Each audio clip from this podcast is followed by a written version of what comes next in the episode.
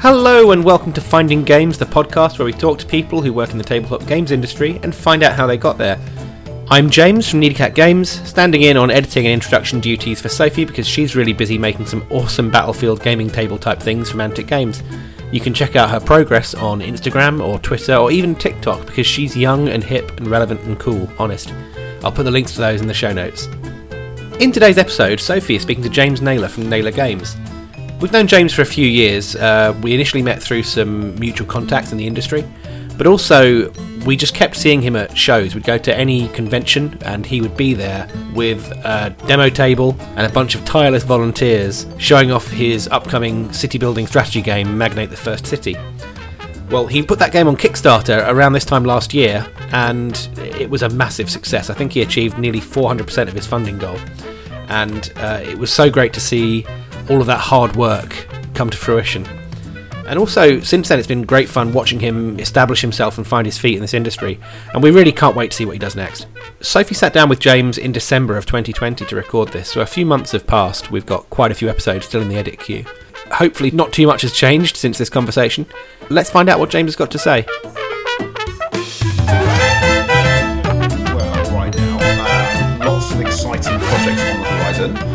The big thing as well is that it looks like uh, my work on Magnate at the moment, which obviously is the game that I'm currently trying to get manufactured, looks like it's accelerating a bit because some delays that we faced in manufacturing have started to abate slightly.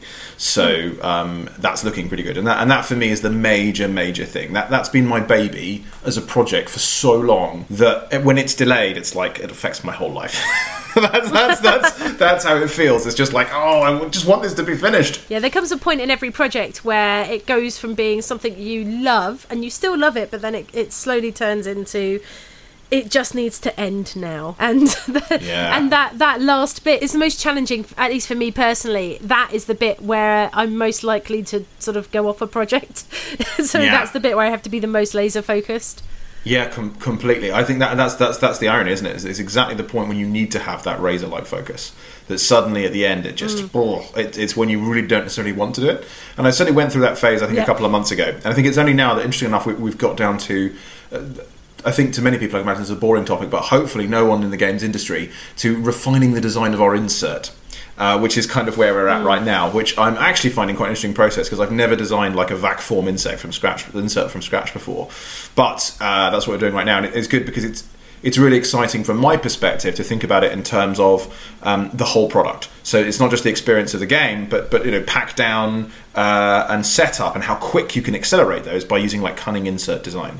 So um, that's actually that's reignited my passion a little bit for the, the in the final stages of this project. Yeah, no, and it's it's interesting when you get like interesting challenges like that when you're having to innovate around something it then becomes interesting again so you know i can totally empathize with the uh, having something to focus on it gives you kind of a renewed enthusiasm Yeah, exactly, exactly. so uh, yeah let's talk about you how did you first discover tabletop games Right. So I I think my interest in tabletop games goes back a really long way. Um, certainly, board games in general, as I could have certainly known them then, um, were always an interest from when I was quite a small child. So um, obviously, the first one probably that I ever played and really uh, kind of got into, uh, but then later realised that my parents had deliberately gone really easy on me was, of course, Monopoly. Uh, so um, uh, that was kind of one I think that was one of those games that you know, it- that's often everyone's first encounter with tabletop games. Um, and I would say I really enjoyed the whole idea of, of, of the whole game. You- You're spending all this, this lovely cash that you've got in your hand is really nice, and then you're building things. And I think the fact that Monopoly is actually a bit of a building game, I think is pe- people forget that sometimes. And I think in the in the general horror of it, in terms of other ways, in terms of game balance or or whatever to modern tastes, uh, and then the, the, the crushing experience of, of everyone but one player being brutally destroyed, uh, has understandably put people uh, put people off it. But there are elements of it I still think that are uh, really really good fun. Uh, and then after that, um, I I started getting to some how much heavier games really quickly. My, I think probably the one that really clinched it for me was my dad had a game of an, a copy of a 1970s game called Kingmaker, and I don't know if you've heard of this title, but i've heard of it yeah yeah, so it's it's a it's a game about um, the Wars of the Roses. So it's incredibly like a serious historical wargamer theme kind of game. Uh, and but the best part about it thematically for me is that you you have your different nobles, and then you give them great offices of the crown, different offices of state. So as a result, you, and you have these parliaments where you you give out offices and things, just sort of like a medieval parliament, and. Um, it was such incredible thematic fun. We would spend ages not just uh, playing the game, but but having sort of out of game negotiations about what we would do next and drawing up treaties and this kind of thing. And I think that for me was the game that clinched it for me in terms of like just with a few bits of cardboard, you could create this in- amazing interactive world that, that people could share and create stories with. And I think for me that was the that was the moment that kind of got me into them. Um, but I think what I would say though is that then after that, I think, like many people, pe- people really, I lost interest in board games probably when I started becoming like a teenager. Played loads and loads of computer games, probably way too many of those. And it wasn't really until university again that I, I really encountered and I played a game which I would still regard as probably the get board game now, which might be the closest to my heart of all, of a game designed by Martin Wallace, uh, and it was then titled um, Railroad Tycoon because it had the official computer game license, and it now has the rather more, to be honest, bland title of Railways of the World. And um, when I played that, that would have been about 2007, I think, that I bought that, or 2008. Um, uh, and, I, and I played that first time, I was just hooked. I was like, oh my god, these games are so much better than the games I played as a child. They've come on so much. And, uh, and, and and we started playing loads of things. We were doing all the classics: Carcassonne, Ticket to Ride, um, bit of Catan, those things. But that was the one that stood out for me. This sense of ambition, scale, theme was just dripping with theme, and it was about trains, which I also I'm a massive nerd and I also like. So um, so yeah, that was that was that was really the thing that reignited the interest for me. I mean, that's a standard journey, isn't it? It's quite a common journey to Mm, yeah. sort of discover board games as a child and then rediscover them sort of in those late teens, early 20s again. And I think it's really interesting actually that that's such a common thread that people have. It's like you spend your mid teens kind of learning how to be a grown up, and then you're suddenly like, no, no, no, no, no, I want to go back to playing games and being a kid again. Yeah, yeah. So once you discovered those games and you started getting that passion back, did you jump straight into working in tabletop games, or or did you go into the I don't quote unquote real world first? I mean, it's still the real world. We still have real jobs, of course. Um, no, it was it was it definitely not straight into games after that. And just before I move on to that, something just you just said, which I think is really interesting, about that this being a really uh, classical pattern for, for lots of people.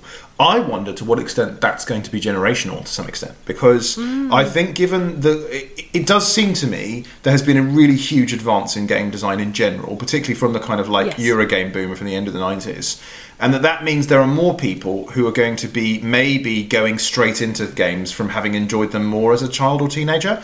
Uh, if I think about that, my um, my lead developer Jaya, he's about almost ten years younger than me. And what's interesting is that for him, he's there was a more straightforward transition out of games as a teenager into games as an adult. And I wonder if it's because from an early point he was in more interacting with those kind of better titles. So I'd be fascinated to see, you know, with that superior design is perhaps the best way to put it. So it'd be interesting to see see what happens. Um, but certainly for me, yeah, it was a kind of classic classic pattern. I think that's really interesting, actually, and I, I totally agree with you that I think there is going to be a completely different uh, sort of pattern in in say ten years' time for those people because as well it's more it's more just generally accessible like Yeah, yeah. board games were a thing that my mum and dad had in the cupboard and then i had to buy my own board games which i didn't do until i was in my 20s you know Yeah. um, and now you can go into board game cafes a lot more people play them It- i mean obviously it's not mainstream it's not like computer gaming or uh, you know playing sports quite yet but you know if you go around someone's house you're far more likely now to be like oh do you want to just crack out a game? And that's a much more uh, habitual kind of ha- uh, like thing that people do now. People are much more likely to get those games out and play them with people around their houses and with children and with teenagers and it become a much more uh, family orientated experience rather than it being like a well you play them as a child because they are childish things and then suddenly you have to rediscover them and go through that whole experience of discovering board games for a second time where now i think that's going to be uh, far far less common. I think you- you're right. And it's it's really interesting about the impact that's going to have. Like are people going to just have more of a habit of like, oh, we'll go to the board gaming cafe, oh, we'll hang out there, so it's something to do. Um, and I think there's a, a big. I've I've said this before, I think in another podcast, but I think there's a a big uh, tie-in as well with the fact that like younger generations just drink a lot less, and they they want stuff to do while they're also socializing. And obviously, Yeah. current situation aside, you know, when you go to a place and you have a couple of drinks with a friend, they don't necessarily. I think there was a cultural thing, at least when I was a teenager, where you just sort of hammer the drinks because the music is too loud to even speak. Where now people yeah. don't want that; they want to. They want to sit and have conversations, and gaming is such a key part of that. Even in like in coffee shops, you see like drafts and chess and you know dominoes out a lot more often now. And I think that that's going to become a, a much uh, more common foundation to people's experiences just going forward. So Yeah. that's a really interesting point. Yeah, yeah, no, I, I agree with you. I think I think it's, it's, you're I think you're completely right, and I think I'm sure social change around you know the role of alcohol will definitely play. I think a hugely positive role there, and bloody good for games. So um, you know, really, Yes. really. Really good. Um, yeah. So in term- terms of my, my journey into the um, out of the real world, so to speak, as you said, uh, and, in, and into games, um, was um, very yeah very much not not going straight into them. So I think for me, I was you know definitely a hobbyist pretty much straight away in the sense that I was I was really keen on buying loads of games. I think my collection quickly swelled to about fifty or so titles, um, even probably within a year or two of even leaving university. Um, so uh, so I you know I had a huge interest in that, but I don't think I ever thought that it would become it could become a career. And i think that's because you know at the time i was i just don't think i wouldn't have just wouldn't have considered it as a job option at all. So um, I, I instead took a slightly you know a- again a probably pretty classic route in the sense that i went and i did things that um, were utterly unrelated. So i started off um, running a small marketing business. I'd done a lot of kind of marketing work at different societies at university and figured that i would just try and see if i could monetize that. It was okay. It went it went okay, but not exceptionally. And I ran other little kind of little side businesses as well. So things like uh, I, I ran a walking tour company of Croydon, uh, which uh, Oh, wow. which people are very surprised at that you can do walking tours of Croydon. But certainly um, I ran them, and they were actually quite successful. It was surprising actually that lots of people were very interested by the idea. We got a whole load of national press coverage for it because I think the, the whole concept of taking a walking tour of Croydon seemed very odd to people. So, um, which is which is which is always great marketing, right? So just just be controversial. So um, that was that was it was good, and uh, and I kind of ended up settling on in the end, thinking, oh, it's time. I've kind of done done a few entrepreneurial things now, and um, they're going okay. I can keep a roof over my head, but I don't know that it's like the smartest choice from an experience perspective to just keep grinding out these things when I could actually be off you know, gaining some experience and maybe, uh, you know, and actually having a nice, reasonable salary, which would be fun for a change. So uh, I decided, not having any money ever, I said it would kind of kind of be all right. So I started, I got an internship and ended up um, interning in a company making recruitment software.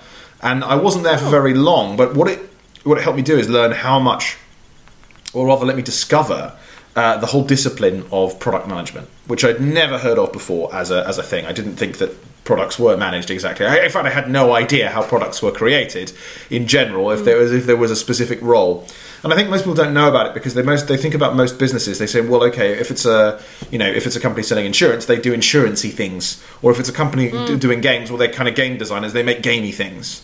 And maybe what they often don't understand is that a lot of companies um, have a problem, which is that their products are increasingly very complicated.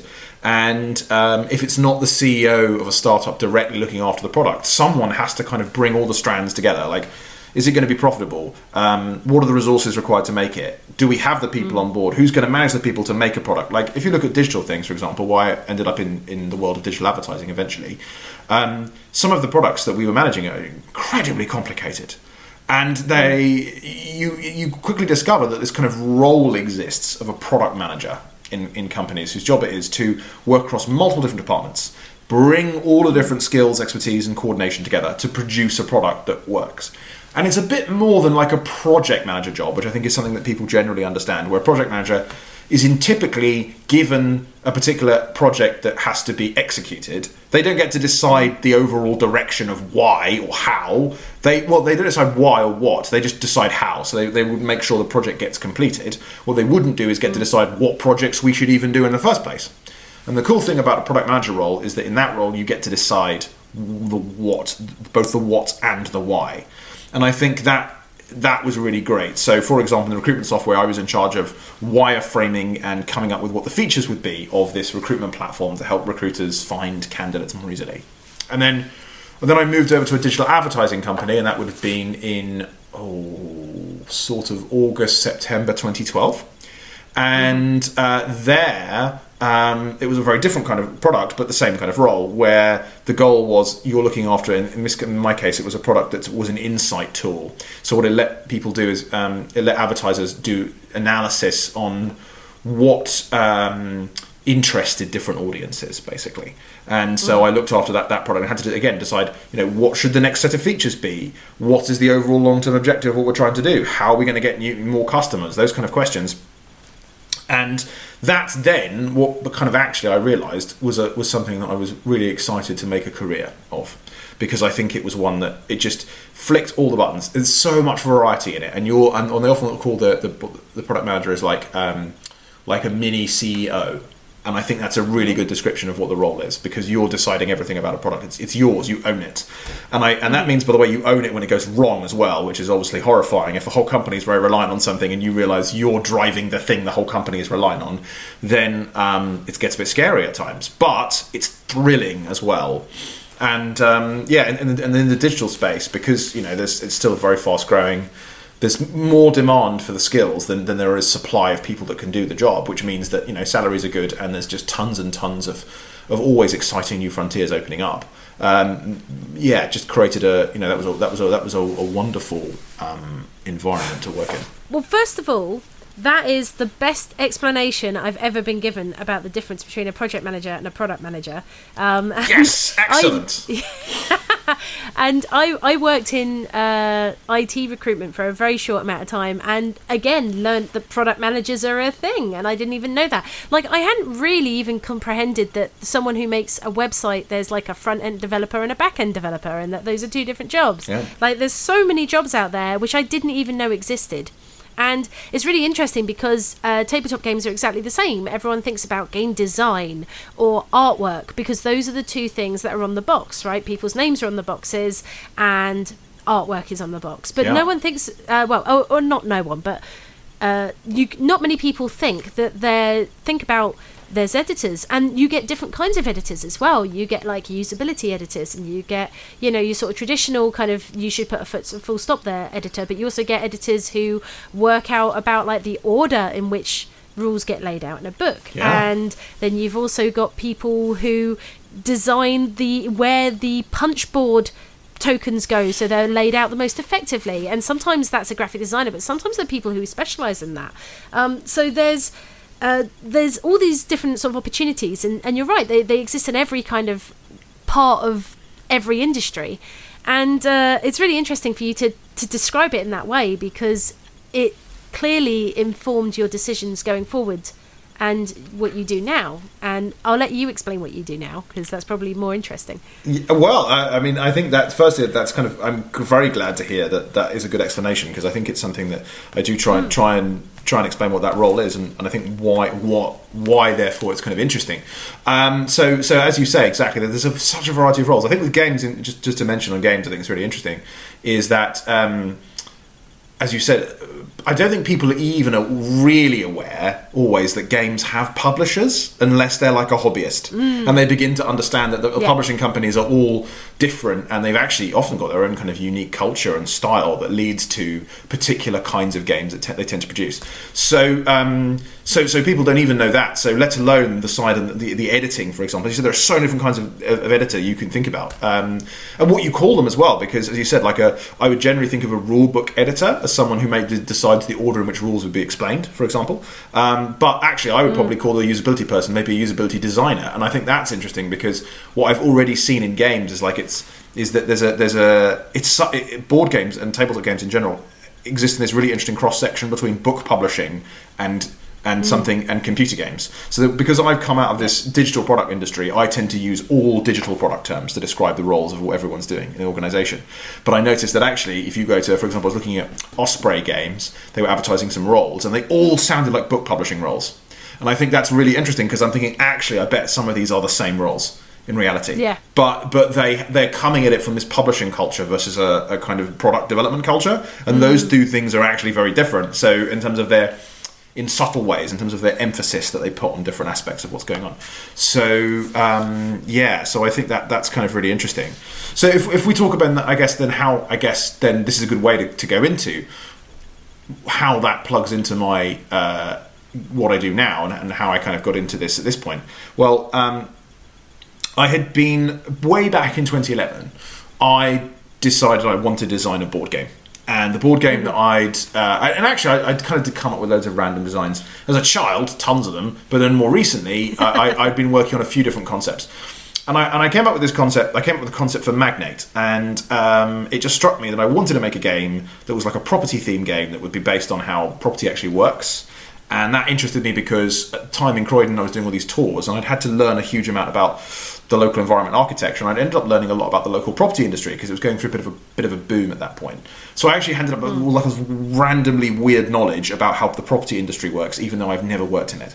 So um, I, I thought, well, hang on a minute I could bring this to bear in a game that would be a kind of have this um, property game, much like Monopoly is a property game, but nothing like it mechanically, and also it would have this strong SimCity vibe.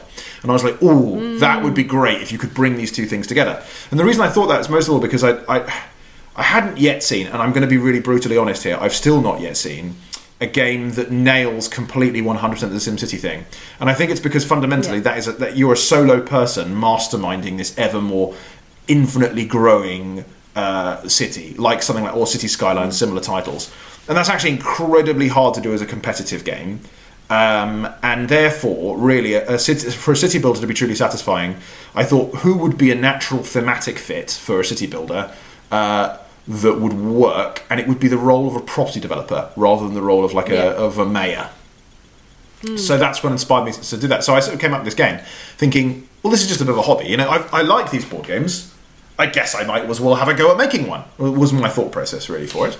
So I, I sort of created that first version of it. I made a prototype that was just way too big. I mean, I wasn't even thinking about it properly at this stage. I, I created a prototype that had a two by one meter board uh, which wow. we,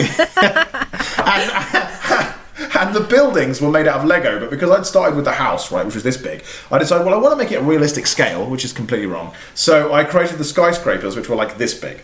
Well, like you can't even see them. Oh, hang on! I, you, no one can hear this podcast. I'm holding my hands really, really far apart from each other. To give you an idea, if I describe it, if the house was the size, height of two Lego bricks, then the uh, skyscrapers must have been about 50 or 60 bricks high.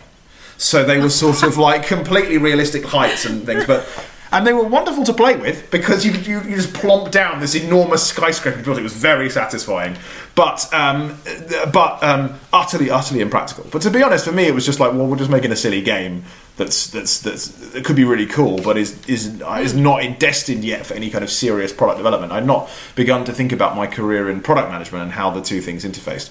And then for years, I basically just kept playtesting it, and I kept it kept coming back to it because I felt like there was something there that was really good. So I kept coming back to the concept over and over and over again. Um, and gradually developing it, shrinking the board down substantially so I could actually take it to places to play test it at work, for example. Um, and then um, uh, I, uh, and then eventually I decided, you know what? I think there's something really good here that could be published. And really, as late as December 2017, I was still toying with actually not with, with trying to get a publisher to publish it rather than doing anything myself. And it was only really then that I was like, well, hang on a minute. I'm running the product management, well, actually, an engineering department as well, the combined departments of a um, uh, a multinational online advertising company, you know, that's got offices in different parts of the world, and, I, I've got a couple of product managers working for me. Um, you know what? I've actually got the skills to do this job of publishing it from scratch. I don't think um, mm-hmm.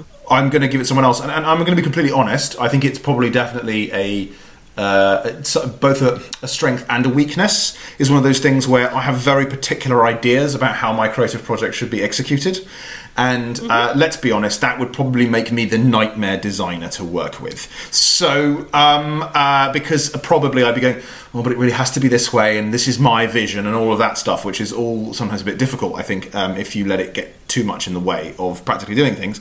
Um, but I, I just realised uh, that the publishing process, a lot of people who kind of warned off other designers from doing this, and I think, by the way, very sensibly, and I would also warn them off jumping straight into the self-publishing. Um, uh, what fire, I, I guess, or like, like out of the frying pan into the fire, really, of self-publishing. I think you know, obviously, you you know what's involved in publishing is pretty substantial. Um, but the, practically, um, uh, b- b- for the reason that most of the time that people warn people off this is because um, there's actually most of it is not about game design, and I think some people are going into thinking, oh well, the game design that's eighty percent of it, and the other twenty percent is just you know. You know, all of the art execution, play testing, production management, manufacturing, marketing, sales channels, bah, they do, you can do all that stuff later. Rather than it being the exact opposite distribution, and perhaps even Yes. worse, maybe. Maybe the game design's only 10%, I don't know. Um, so, uh, so, but I, I kind of knew that, and I thought, well, but that is what my job is, is thinking about those kind of things anyway. So why don't I just give this a go? And then, um, because I'd kind of got to a certain position where my company could still make use of my services, um, I went down to becoming a part-time person in 2018 for my company, and I continued doing consulting work and different bits of bob, bits and bobs for them. And uh, while I sort of found replacements for me and helped them in terms of restructuring their teams, that kind of thing, and um, it gave me a chance to start working on Magnate as a as a at least a part time job rather than just doing it as a kind of in, in a few stolen hours in the odd evening here or there, and really take it to take it to market. And um, yeah, and that and that's really how it all happened. And it, to be honest, probably even as late as end of 2018, I wasn't sure that I wanted to make it my full time job because th- there is so you know I need to tell you how much there is involved in publishing. There's so much, and I don't think you really know that you actually enjoy enough of it until you've done it um, to continue. Uh, and I think there are some people I know. Um, there's a designer who does lots of solo modes, um, particularly for Alley Cat games. A guy called David Digby, who's um, a brilliant developer. He's one of I think he's one of, one of the best developers I know. He, whenever I ask him because he's got these designs about self-publishing, he's just like, "No, absolutely not. I know I don't want to do it." Because of these Yeah. reasons, I have no interest in all of the other marketing and sales side things, and I think that's Yeah. a very sensible position to take. Um, and uh, but but if you actually you are interested in those things, then actually maybe self-publishing is a really good option for some people because it's one that enables you to bring your whole dream to life and actually sort of sort of nurse it through the entire process is, is, is actually incredibly rewarding. Um, if you are up for doing all of those things that are way outside of game design. Um, and so, re- and so really, that that's how I ended up here. And then it was sometime really in 2019 that it started to hit me. Actually, I really do want to do this as a full time thing, and I because I we've got a whole load of you know already Naylor Games has got a whole pipeline of different things in in, in potential in in the pipeline, and I actually um, would uh, would love to see them all get produced, and it's there's something for me that's so rewarding about seeing people play a game you've designed. I mean, it's just such a wonderful experience. You know, when someone's when a whole group of people are having a tremendous fun with something you've created, it's just it's just it's just brilliant. It's like a net good for the world, um, Yeah. which I think is just uh, yeah, it's just a wonderful thing to get an opportunity to work in. It is amazing when you see people enjoying something that you've made. Like, uh, I don't think there's any better feeling, at least for people who are inclined to make games. Um, and I, I still am not used to it. I still see people commenting online about playing games that I've written, and I'm like, ugh, there's people enjoying a thing I did? That's weird.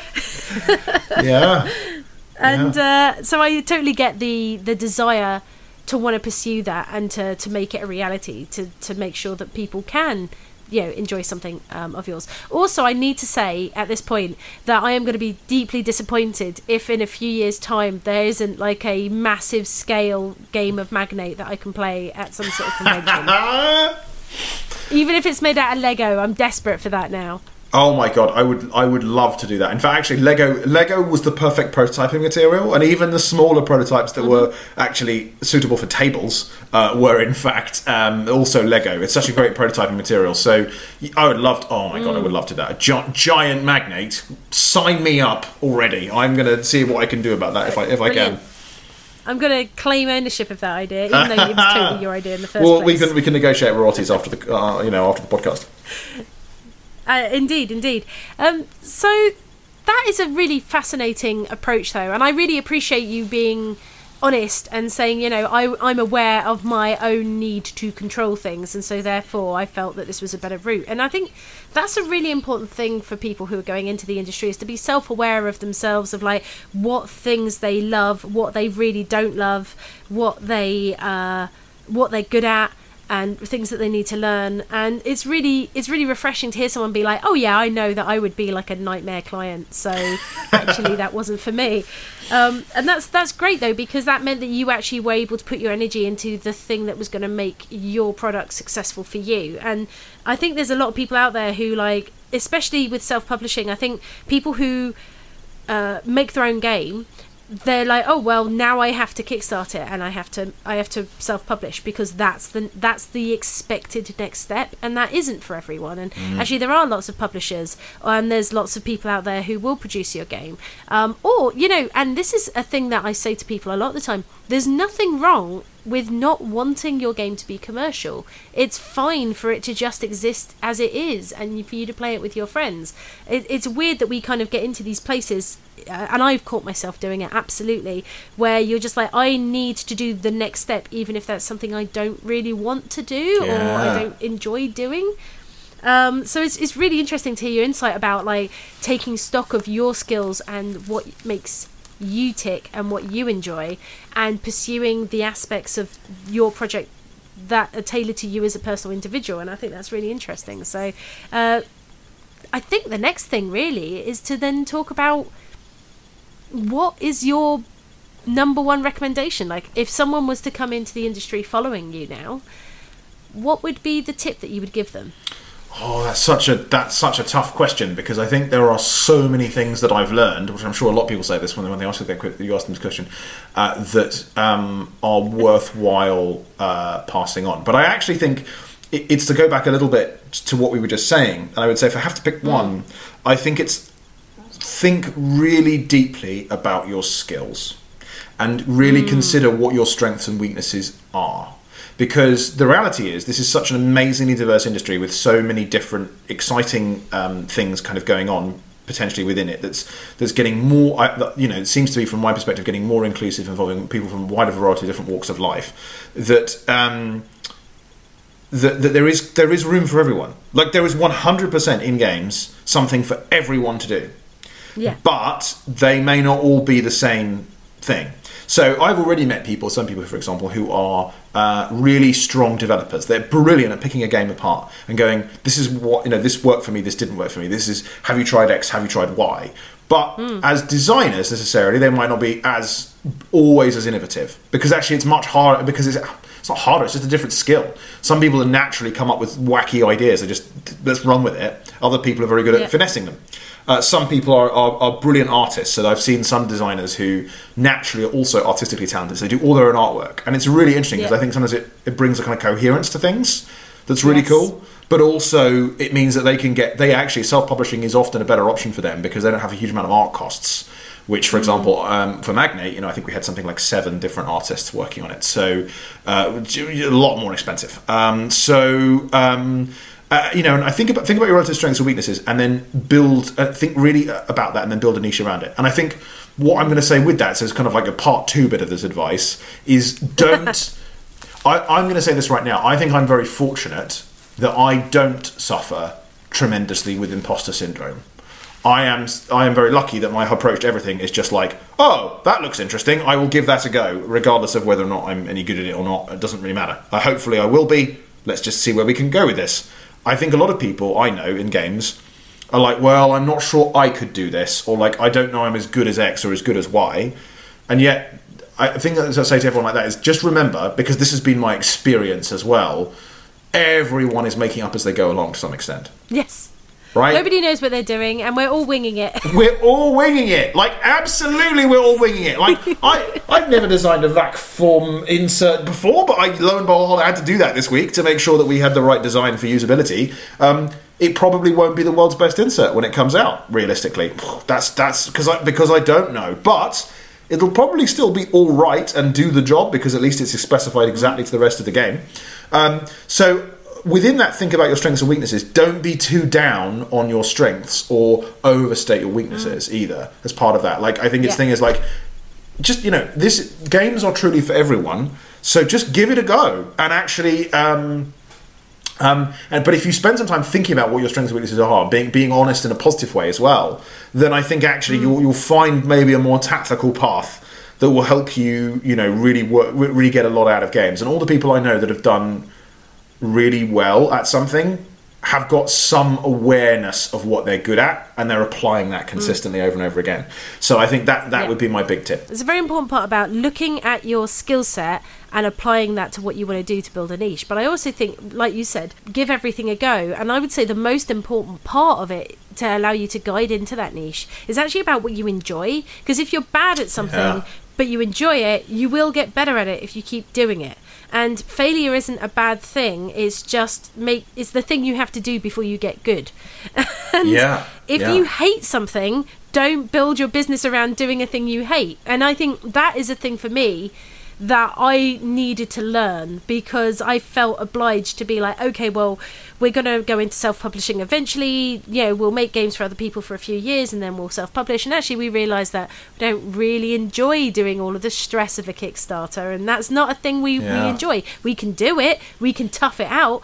But why are we doing something we don't enjoy? Yeah. and that's that's almost more important. So I wouldn't. I would say absolutely look at your skills, let yourself create a niche, and be self-aware enough to identify those things. Like you said, you enjoyed learning about all of those different aspects of production, and that was the thing that meant that you did it and you got better at it. So allow that kind of that self-awareness to guide you into your niche. Um, is is my little addendum onto that because I think that's a really really amazing point. I think that no, that's so that's so true because often you learn about your strengths and weaknesses by doing things, right? That's that's part that's how you do it. That's how you understand. Because actually, a lot of people could be quite surprised that they they do something for the first time, realize you know I'm not bad at this. Great, you've just discovered something new, which is wonderful, and I and therefore really important. And yeah, crucially, be guided by your enjoyment of it. Like it's very easy to think, well, we kind of have to do X or we have to do Y. And you know there are going to be times like that. You know, if you if you take on the publishing of an entire project from scratch, there are going to be bits you don't enjoy about it. But um, don't let the feeling of should drive it too much. I think is is really good advice because I think it is Yeah. exactly what you're saying. Is that you know f- there will be a way. There'll always be a way if you think about it to find your way to apply the skills somehow. So, um, because if, if you've got skills that you know that are which people, other people want, there's going to be a find a way to, to, to find your place in the industry. There always is. Well, there we go. Thanks to James for a really fun chat, and thanks to Sophie for doing a great job of hosting as always. I'm not just saying that because she's standing behind me with a variety of sharp tools. I asked James if there have been any big developments since they recorded this episode, and he tells me that Magnate the First City is due to start shipping in the next few months, so that's good news. Uh, also, he started up his own podcast, Producing Fun, in which he talks to people about the nitty gritty details of getting a tabletop game published. I think I need to listen to that one myself because that's kind of a big gap in my own knowledge. Um, I also want to give him a big shout out for his role as a mental health first aider over the past year with uh, COVID and everything else that's been going on. If you're a regular listener, you might have noticed we haven't mentioned the Needy Cat Games Patreon this time. This wasn't a mistake on my part, honest. It's because we've decided that after a lot of thinking and consideration, we're going to close the Patreon down. We started it when Needy Cat was a new venture, and we've never really been quite sure how to use it. We're so busy these days, and we've got so much else on our plates that we'd rather put it on hold than keep it running and stress ourselves out trying to make it good value and produce good content for it. If you've been supporting us on Patreon, we honestly cannot thank you enough. You'll still have access to everything that's on there, we just won't be adding anything new to it. If you'd like to throw us a few pounds to say thanks to the podcast, Sophie's got a Ko-fi account, we checked the pronunciation of that, uh, which I'll link in the show notes. An even better way to help us out is to give this podcast a review on iTunes or wherever you've listened to it. That actually helps us reach new listeners, apparently. Either way, thanks for listening. I've really enjoyed this, and hopefully we'll see you next time.